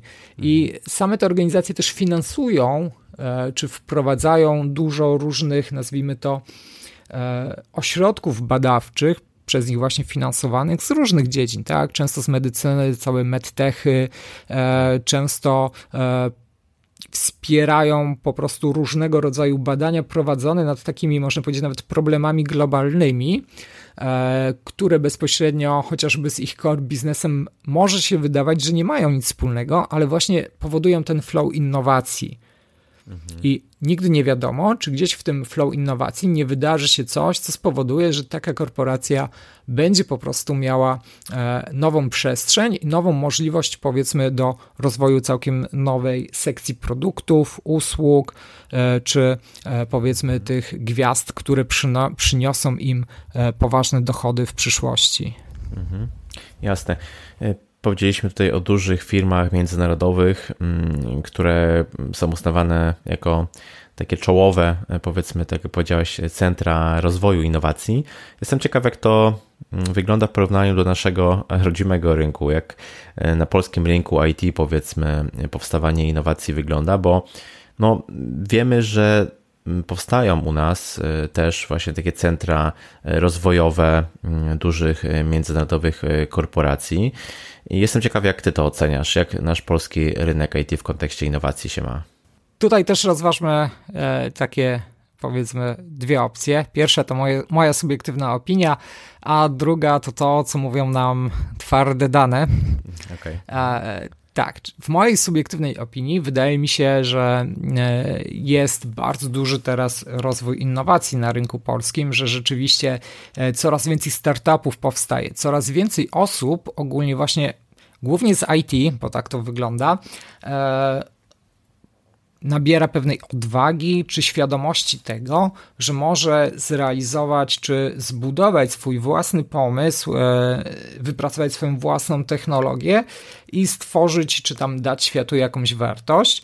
A z racji tego, że tak jak wspomniałem, kapitał na rynku jest coraz bardziej dostępny, to jakby te dwie rzeczy, czyli ta świadomość ludzi, że mogą stworzyć coś niesamowitego i kapitał i pewne uwarunkowania, nazwijmy to no, społeczno-środowiskowe, powodują, że takie rzeczy zaczynają się dziać. Coraz więcej osób właśnie przychodzi, czy to e, z pracy, nazwijmy to na etacie, na swoje, e, tworząc swoją własną organizację, czy pracując nad swoimi własnymi, nazwijmy to innowacjami. Jest taki duch, można powiedzieć, zaszczepiony nawet w polskim IT. Ostatnio, e, ostatnio jak byłem w pewnej też korporacji, to co trzecia osoba tam robiła jakiś projekt innowacyjny w strefie właśnie R&D, sama po godzinach e, jakiegoś, nad jakimś sasem pracowała jedna osoba nawet, e, nie będę mówił co to było, ale pracowała nad naprawdę ekstremalnie rewolucyjną technologią i nawet nawiązywała pewne konekcje z uczelniami. E, także jakby ten duch i ten poziom świadomości o tym, że zwykli, nazwijmy to, ludzie pracujący właśnie w korporacjach, w IT są w stanie wytwarzać takie rzeczy i są w stanie produkować tą wartość, powoduje, że ten rynek coraz mocniej się e, napędza. Ci ludzie e, właśnie przechodzą z tych etatów, rozpoczynają własny biznes i tutaj bardzo ważna jest jedna rzecz, e, którą należy pamiętać, jak się jest taką osobą, że to nawet, że taki pierwszy takie pierwsze wdrożenie tej innowacji, czy ten pierwszy startup nie wyjdzie, to nie oznacza, że jak to się mówi, to koniec, tak? Bo to tylko pierwsza mhm. E, z wielu prób, czy z wielu firm, czy z wielu możliwości, na którą ta osoba wkracza. I jak wszędzie, trzeba się tego nauczyć, więc w dużej mierze ten pierwszy projekt, ta pierwsza innowacja, czy ten pierwszy biznes to właśnie taki, nazwijmy to, pole, gdzie uczymy się tego. I mhm. mówią, że 95% takich rzeczy upada, prawda, ale nikt nie mówi, że e, te osoby, w których powiedzmy nie doszło do realizacji takiego przedsięwzięcia, a potem próbują drugi, trzeci raz, aż w końcu się udaje. Jest wiele produktów, nawet z polskiego podwórka, gdzie ktoś robiąc zupełnie coś innego, co nie wyszło, znalazł pomysł lub pewną niszę lub potrzebę, którą potem wykorzystał. I tutaj e, to już taki dawny przykład, ale zawsze mi się mm, podobało, jak go usłyszałem. E, jest taka mm, polska firma e, Bilbert, która de facto, mm, która de facto, znaczy teraz już nie wiem, czy Polska, ale, ale e, tutaj founderzy, że tak powiem, byli z Polski, którzy wymyślili płacenie właśnie rachunków przy kasach.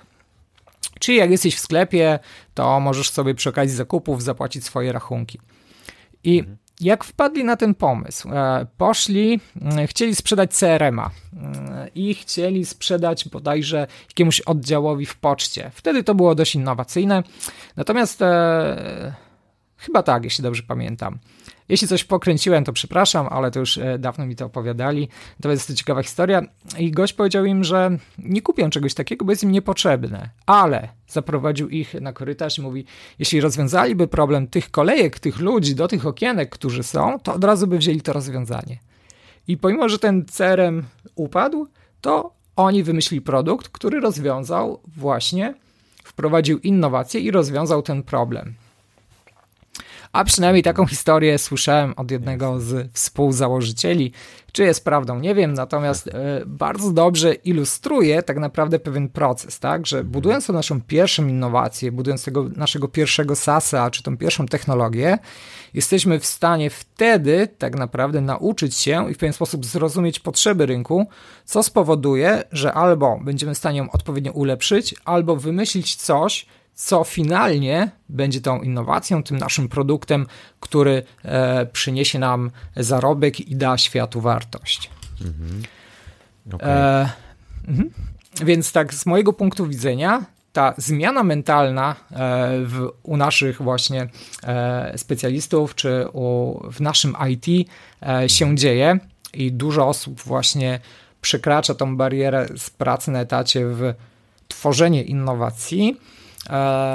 A jeśli chodzi o liczby, bo to też jest ciekawe, istnieje tak. coś takiego jak Global Innovation Index i to jest taki międzynarodowy wskaźnik, który, e, który tam bierze pod uwagę pewne czynniki środowiskowe, chociażby jak e, zasoby ludzkie e, mhm. i ich dostępność, jak cała infrastruktura, jak różnego rodzaju regulacje prawne czy innego rodzaju instytucje wspierające rozwój innowacji oraz sprawdza, jaki jest tak zwany output, czyli wyjście, czyli ile e, tej wiedzy jest tworzonych, jaki jest impact tej wiedzy, e, jakie nowe rozwiązania powstają i tak dalej, i tak.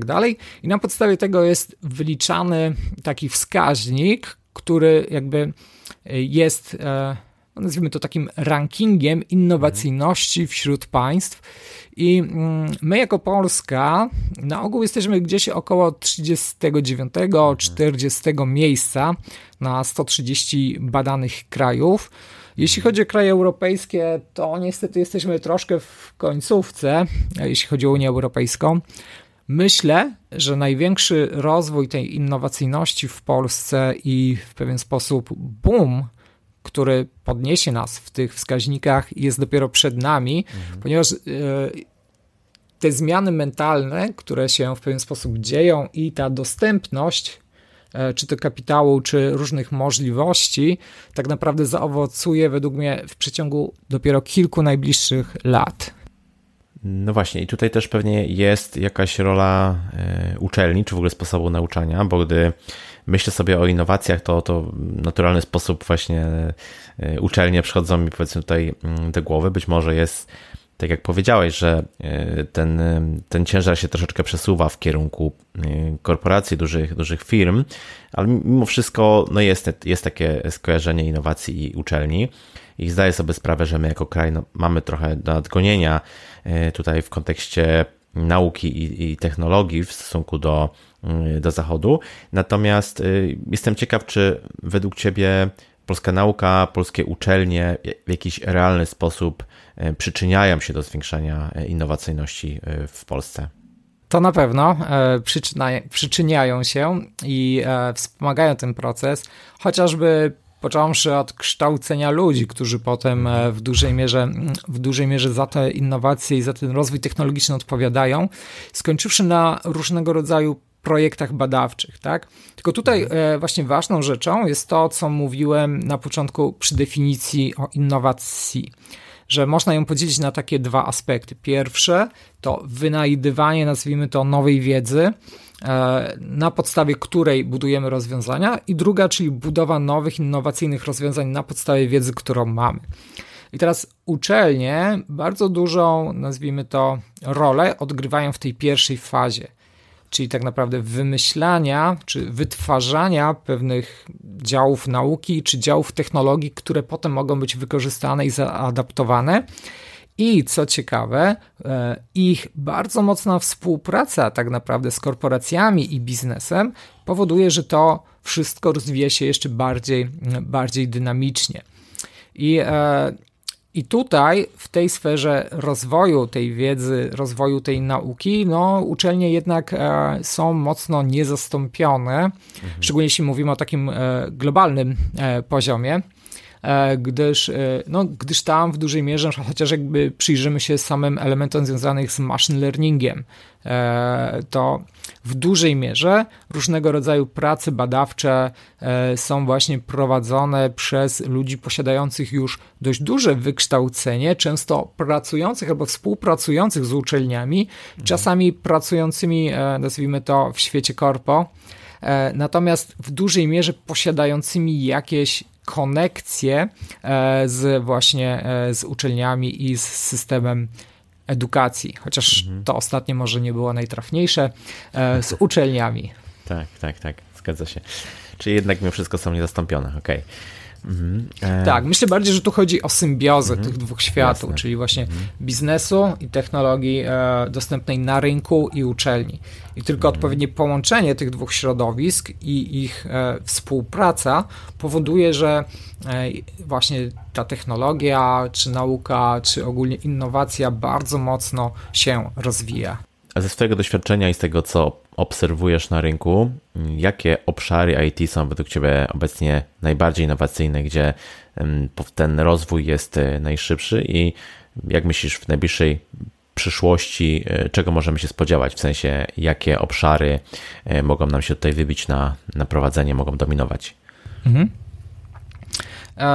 Tutaj jest kilka takich ciekawych obszarów.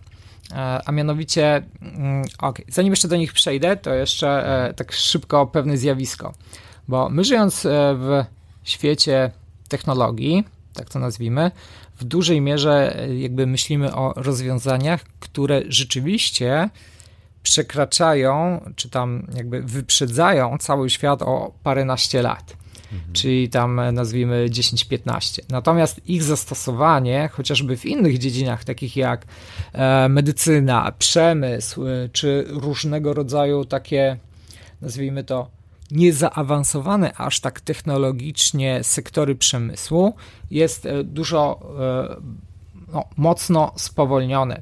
I pewna adaptacja rozwiązań tam już w pewien sposób znanych i wymyślonych u nas w IT teraz w dużej mierze też e, jest na celowniku wielu innowacyjnych firm, czyli nie samo wymyślanie nowej technologii, ale adaptacja rozwiązań, które istnieją po to, aby rozwiązać jakieś realne problemy znajdujące się tam, czy to właśnie z wykorzystaniem chociażby sztucznej inteligencji, IoT, e, augmented reality, czy, czy wielu, wielu innych elementów, e, też w pewien sposób wpisuje się w ten pewien, nazwijmy to, światopogląd czy tunel innowacji, który bardzo dynamicznie teraz się rozwija.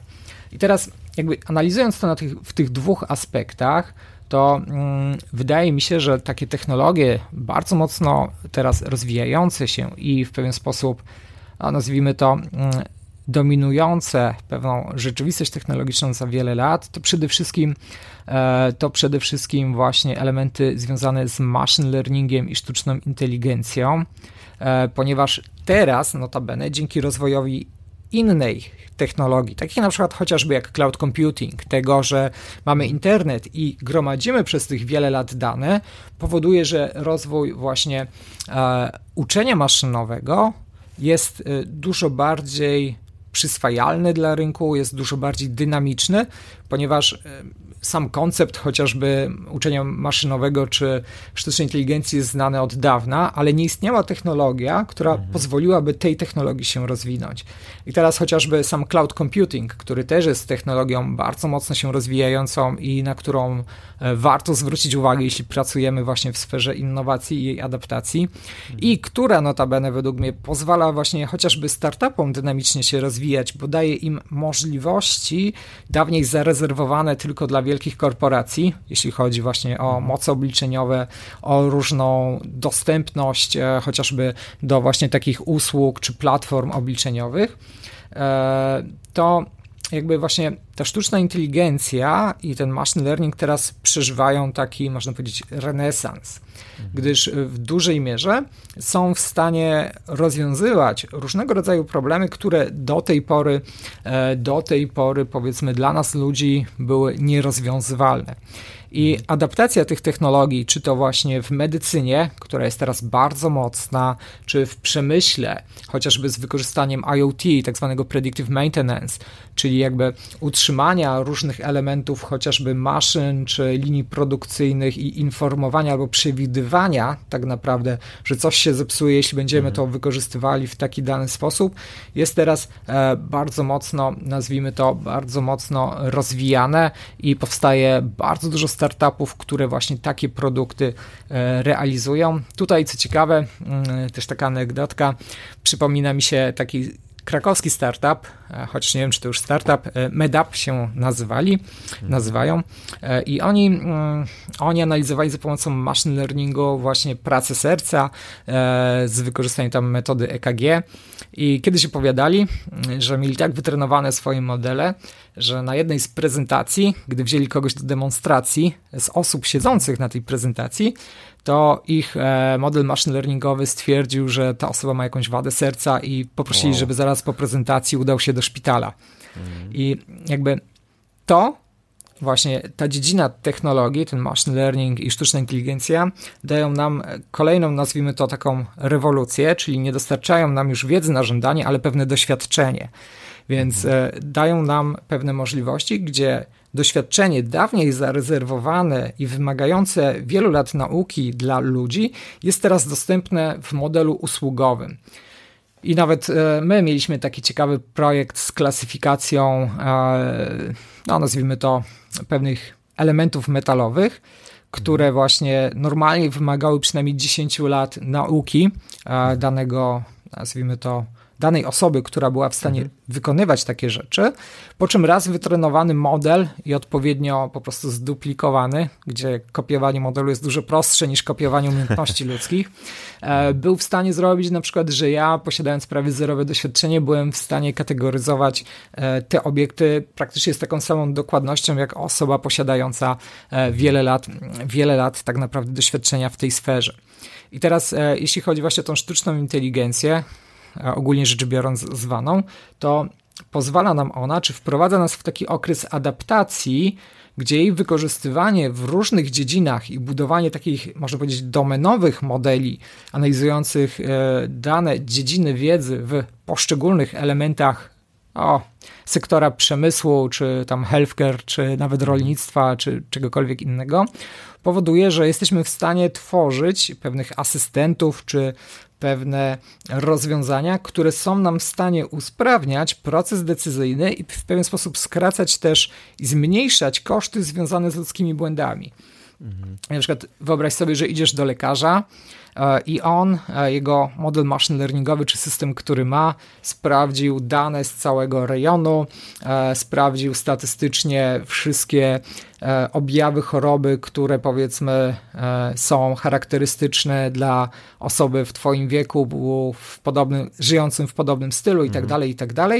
I przeprowadził z tobą wywiad i podsunął na przykład już lekarzowi, e, bazując na tych danych na cały, związanych z całą populacją, powiedzmy 5-6 predykcji chorób, które, hmm. czy tam różnych dolegliwości, które mogą ci doskwierać, a taki lekarz swoją wiedzą ekspercką e, jest w stanie, powiedzmy, dokładnie jeszcze stwierdzić i mhm. wybrać odpowiedni e, z tych elementów. I mhm. jakby samo takie podejście de facto w dużej mierze usprawnia chociażby tutaj opiekę medyczną, czy właśnie pracę tych specjalistów w danej dziedzinie, z racji tego, że wspomaga ich w sektorach, w których ich mózg naturalnie nie jest w stanie tak. obsłużyć, mhm. albo gdzie proces adaptacji ich mózgu do zrobienia takich czynności byłby po prostu bardzo długi. I jeśli mhm. miałbym wskazać jedną z technologii czy z innowacji właśnie którymi warto się zainteresować, to jest to właśnie adaptacja sztucznej inteligencji e, w różnych dziedzinach. Począwszy właśnie e, czy tam machine learningu, e, bo niektórzy mówią, że sztuczna inteligencja jest tylko w PowerPoincie, tak. ale to nie wnikajmy w szczegóły. Mi słowo sztuczna inteligencja bardziej się podoba, więc go częściej używam. Natomiast, natomiast tak, są oczywiście różnice między tymi pojęciami, ale o tym tak, już nie tak. dzisiaj. Tak, to osobny e, podcast. tak jest, więc, e, więc, e, więc adaptacja tej technologii w różnego rodzaju sferach, jak healthcare, jak chociażby na przykład księgowość, jak różnego rodzaju działy prawne, jak różnego rodzaju systemy produkcyjne, czy chociażby mm, wykorzystanie IoT też do tego i monitoring. Mhm e, po prostu daje niesamowicie dużo możliwości na wymyślenie i wprowadzenie różnego rodzaju optymalizacji, czy nowej wartości, czy właśnie tej innowacji w sferach, gdzie do tej pory po prostu tego tam nie było. Więc mhm. to pierwszy element, na który według mnie warto zwrócić uwagę, czyli adaptacja machine learningu i sztucznej inteligencji w tych różnych dziedzinach. E, druga rzecz to wykorzystanie augmented reality, czyli e, rzeczywistość rozszerzona. I e, tutaj też przykład, no, tej samej e, firmy medycznej, akurat tak się złożyło, e, która na przykład opowiadała, że byli w stanie skrócić czas przygotowania się do operacji serca bodajże z kilku tygodni do kilku godzin, tylko hmm. dlatego, że wykorzystali właśnie e, no tutaj wirtualną rzeczywistość czy rozszerzoną rzeczywistość do tego, że lekarz był w stanie zrobić sobie model 3D serca przed operacją hmm. i po prostu zaplanować to operację, widząc e, realne serce pacjenta przed sobą, odpowiednio go przykrajając i odpowiednio modyfikując. E, no i oczywiście też e, blockchain już wspomniany, jego zastosowanie i adaptacja tej technologii, e, różnego rodzaju, można powiedzieć, systemy IoT, monitoringu, czy chociażby, czy chociażby nowe sposoby samego, nazwijmy to, computingu, które, które czekają aż do odkrycia po to, żeby mhm. zwiększyć możliwości mocy obliczeniowych, e, które de facto będą stały za rozwojem właśnie tych innych chociażby technologii. Bardzo, bardzo fajne e, rzeczy, o których e, wspomniałeś. Myślę, że jeszcze będziemy świadkami niejednej innowacji. No właśnie, a innowacje w IT oprócz dostarczania powiedzmy wartości firmom mają również szeroki wpływ na społeczeństwo, na, na środowisko nawet, na, na gospodarkę globalną. E, powiedzmy mamy do czynienia na co dzień z sieciami społecznościowymi, właśnie chmurą obliczeniową, czy, czy, czy samochodami autonomicznymi, bankowością elektroniczną itd., tak itd. Tak Pewnie długo można byłoby wymieniać. Mm, czy innowacjom w tych i innych e, obszarach według Ciebie powinna towarzyszyć właśnie odpowiedzialność, czy branie odpowiedzialności za konsekwencje, które te innowacje mogą przynieść, a może wręcz powinny być jakieś odgórne e, regulacje, które w jakiś sposób powiedzmy zamykają czy, czy ograniczają ten, ten wpływ e, niekorzystny? To jest dość trudne pytanie, bo rzeczywiście technologie i innowacje zmieniają świat chociażby, tak jak wspominałem, dostęp do informacji, czy pewne otwarcie. Teraz jesteśmy w stanie robić rzeczy, które jeszcze 50-80 lat temu były w dużej mierze zarezerwowane tylko dla nielicznego grona. E, możemy, nie wiem, mieć własną telewizję na YouTubie, własny kanał podcastowy, możemy mieć dostęp do praktycznie każdego rodzaju wiedzy na żądanie, gdzie wcześniej ta wiedza była w dużej mierze skupiona tylko w jakichś ośrodkach badawczych czy uniwersytetach uniwersytetach. E, możemy mieć dostęp do technologii, które pozwalają nam wykonywać różnego rodzaju zajęcia, czy w pewien sposób e, optymalizować chociażby nasze zdrowie, tak? teraz wbrew pozorom cały tak. biohacking, którego jestem e, zwolennikiem, mhm. e, właśnie w dużej mierze na tym się opiera, na dostępie wiedzy i technologii, która pozwala w dużej mierze właśnie optymalizować swoje, e, swój sposób życia, swoje zdrowie. I Prowadzi to też do tego, że mm, niesie to za sobą pewne, nazwijmy to, konsekwencje moralne. Czyli ta sama technologia może być wykorzystana, nazwijmy to, w sposób, który będzie rozwijał ludzkość, ale może być też wykorzystana w sposób, który, już tak mówiąc, katastroficznie doprowadzi do jej zagłady. I bo to od ludzi korzystających z technologii zależy, w jaki sposób będą ją wykorzystywali. Mhm. Teraz jeśli chodzi o same regulacje, to mm, prawda jest taka, że to jest dość skomplikowany wątek, ponieważ z jednej strony źle zrobione regulacje mogą doprowadzić do pewnego zablokowania rozwoju i innowacyjności, Natomiast kompletny brak jakichś regulacji może doprowadzić właśnie do wykorzystania tej technologii w sposób, który w gruncie rzeczy zrobi dużo więcej negatywnych, nazwijmy to, będzie miał dużo więcej negatywnych skutków e, mhm. dla nas ludzi niż, e, niż właśnie e, jakichś pozytywnych elementów. I problem jest jeszcze taki, że jakby aby w pewien sposób rozwijać, to też, też jest odwieczny, odwieczny problem, że pewien rozwój, nazwijmy to moralności, czy pewien sposób e, rozwój nawet e, prawodawstwa jest mhm. dużo wolniejszy, e, czy jakieś tam etyki, o, to jest lepsze słowo, jest dużo wolniejszy niż rozwój technologiczny. Mhm. I to jest po prostu mega przeskok. Jest związany też z tym, że w dużej mierze ludzie zajmujący się właśnie takimi sprawami etyczno-prawnymi nie są bezpośrednio ludźmi, którzy zajmują się technologią. Więc tu się robi, że tak powiem, duży taki, nazwijmy to, gap wiedzy, mhm. czy w ten sposób, trochę, tak, tak, tak, mhm. rozstrzał, który powoduje, że jakby te dwie sfery często nie mogą się w pełni zrozumieć. I jak to de facto doprowadzić do stanu idealnego, tego nie wiem.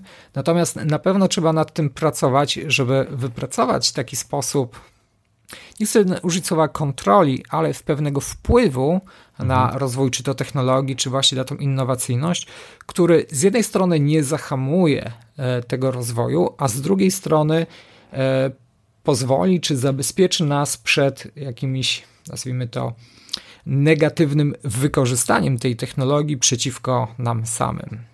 Złożony temat pewnie. Pewnie też kolejny Oj, tak. podcast można byłoby na, na, tylko ten temat y, nagrać, bo tak jak, y, tak jak mówisz, no to nie jest tylko kwestia technologiczna, ale też etyczna, filozoficzna i pewnie jeszcze dalej można byłoby y, ciągnąć w tym kierunku. Mm, na koniec chciałbym Cię jeszcze zapytać, zadać pytanie bardziej jako do osoby, która też zatrudnia inne, innych ludzi, bo za każdą innowacyjnością stoi oczywiście zespół ludzi. Wiadomo, jaka jest sytuacja na rynku IT, na rynku pracy, brakuje wykwalifikowanych ekspertów. Czy według Ciebie jest to realny mm, problem, czy jakieś mm, powiedzmy właśnie tego typu braki mogą być e, problemem w znaczeniu zatrzymania e, rozwoju innowacji w IT? Tak, powiem, że z punktu widzenia pracodawcy, że jest to rzeczywiście mm, odczuwalny element, e, znalezienie e, ludzi, którzy będą w stanie razem z Tobą współtworzyć tą, powiedzmy, rzeczywistość technologiczną. I jest to problem, z którym bardzo duża ilość firm się spotyka teraz na rynku, ponieważ ten właśnie to tempo rozwoju innowacji, tempo rozwoju technologicznego przewyższa tempo kształcenia ludzi i pewnego, nazwijmy to, zdobywania kompetencji przez nich do tego, aby byli w stanie e, to bezpośrednio robić. Co powoduje, że robi się pewne większe zapotrzebowanie na osoby posiadające pewne nazwijmy to, kompetencje, pewien mindset i pewien zestaw umiejętności, niż e, nasze, nazwijmy to, społeczeństwo, czy mhm. po prostu ludzie są w stanie, no tutaj użyję takiego brutalnego słowa, wyprodukować takie mhm. jednostki. Pewnie.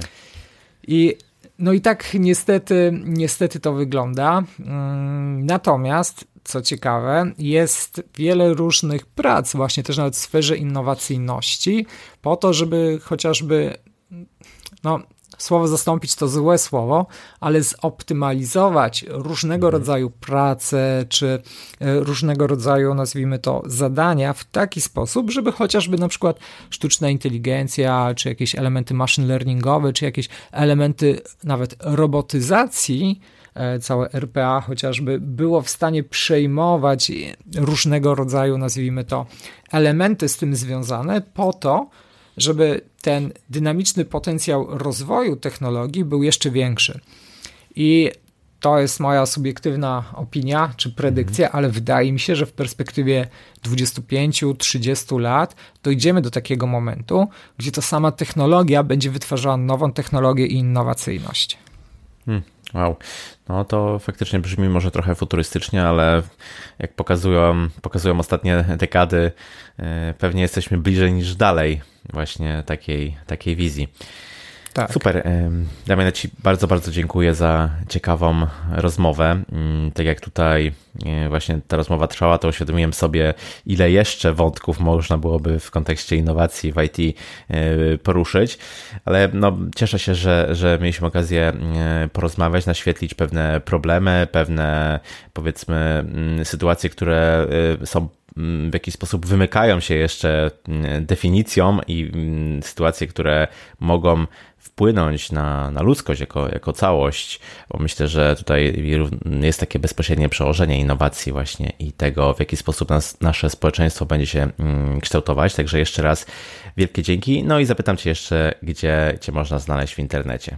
To jeszcze e, taka anegdotka do tego, co mówiłeś, bo to jest ważna kwestia, jak innowacja wpływa na nasze życie, że największą innowacją, która bardzo mocno wpłynęła na nasze życie, było na przykład wynalezienie ognia, a raczej sposobu, hmm. e, sposobu, że tak powiem, wykorzystywania go. Także innowacja tak. od zawsze nam towarzyszyła i zawsze będzie nam towarzyszyć. To od nas zależy, jak ją wykorzystamy i co z nią zrobimy. A odpowiadając na pytanie, gdzie mnie można znaleźć, e, to myślę, że LinkedIn e, przede wszystkim, e, Instagram, kanał na YouTubie, podcast. Raczej linków teraz nie będę wymieniał. Myślę, że gdzieś, gdzieś w opisie Oczywiście. pewnie się tak, znajdą, znajdą się. odcinka. Mhm. Pewnie. Super. Także mm, jeszcze raz bardzo dziękuję. Wszystkie linki, tak jak powiedzieliśmy, będą w opisie. No i dzięki Temen. Do usłyszenia. Cześć. Dzięki wielkie. Cześć. I to na tyle z tego, co przygotowałem dla Ciebie na dzisiaj. Innowacje w każdej branży, nie tylko w IT, przekładają się na wzrost gospodarczy i ogólną poprawę jakości życia oraz poziomu cywilizacji na świecie. Informatyka należy do czołówki innowacyjnych branż i z pewnością będziemy jeszcze świadkami niejednego przełomu w tej dziedzinie. A teraz obiecany konkurs. Do wygrania są dwie wejściówki na NG Poland, która jest największą konferencją o Angular w tej części Europy i odbędzie się w Warszawie 21 listopada 2019 roku oraz JS Poland, analogiczna konferencja o JavaScript, która odbędzie się również w Warszawie dzień później 22 listopada. Po więcej informacji zapraszam na strony ng-poland.pl i js-poland.pl. Aby wygrać którąś z tych wejściówek, należy w swoich kanałach społecznościowych Facebook, LinkedIn, Instagram, blog, YouTube wspomnieć o tym, dlaczego warto słuchać podcastu Porozmawiajmy IT. Następnie wysłać na adres krzysztofmapa.porozmawiajmyit.pl link lub screenshot tego wpisu wraz z informacją, która konferencja Was interesuje. Kto pierwszy, ten lepszy. Powodzenia! Jeśli spodobał Ci się ten odcinek, podziel się nim w social mediach lub oceń w aplikacji, w której słuchasz podcastów. Będzie to najlepsza forma oddzięczenia się za treści, które dla Ciebie tworzę. Dzięki za spędzony czas. Ja się nazywam Krzysztof Kępiński, a to był odcinek podcastu Porozmawiajmy IT o innowacjach w IT. Zapraszam do kolejnego odcinka już za dwa tygodnie. Cześć!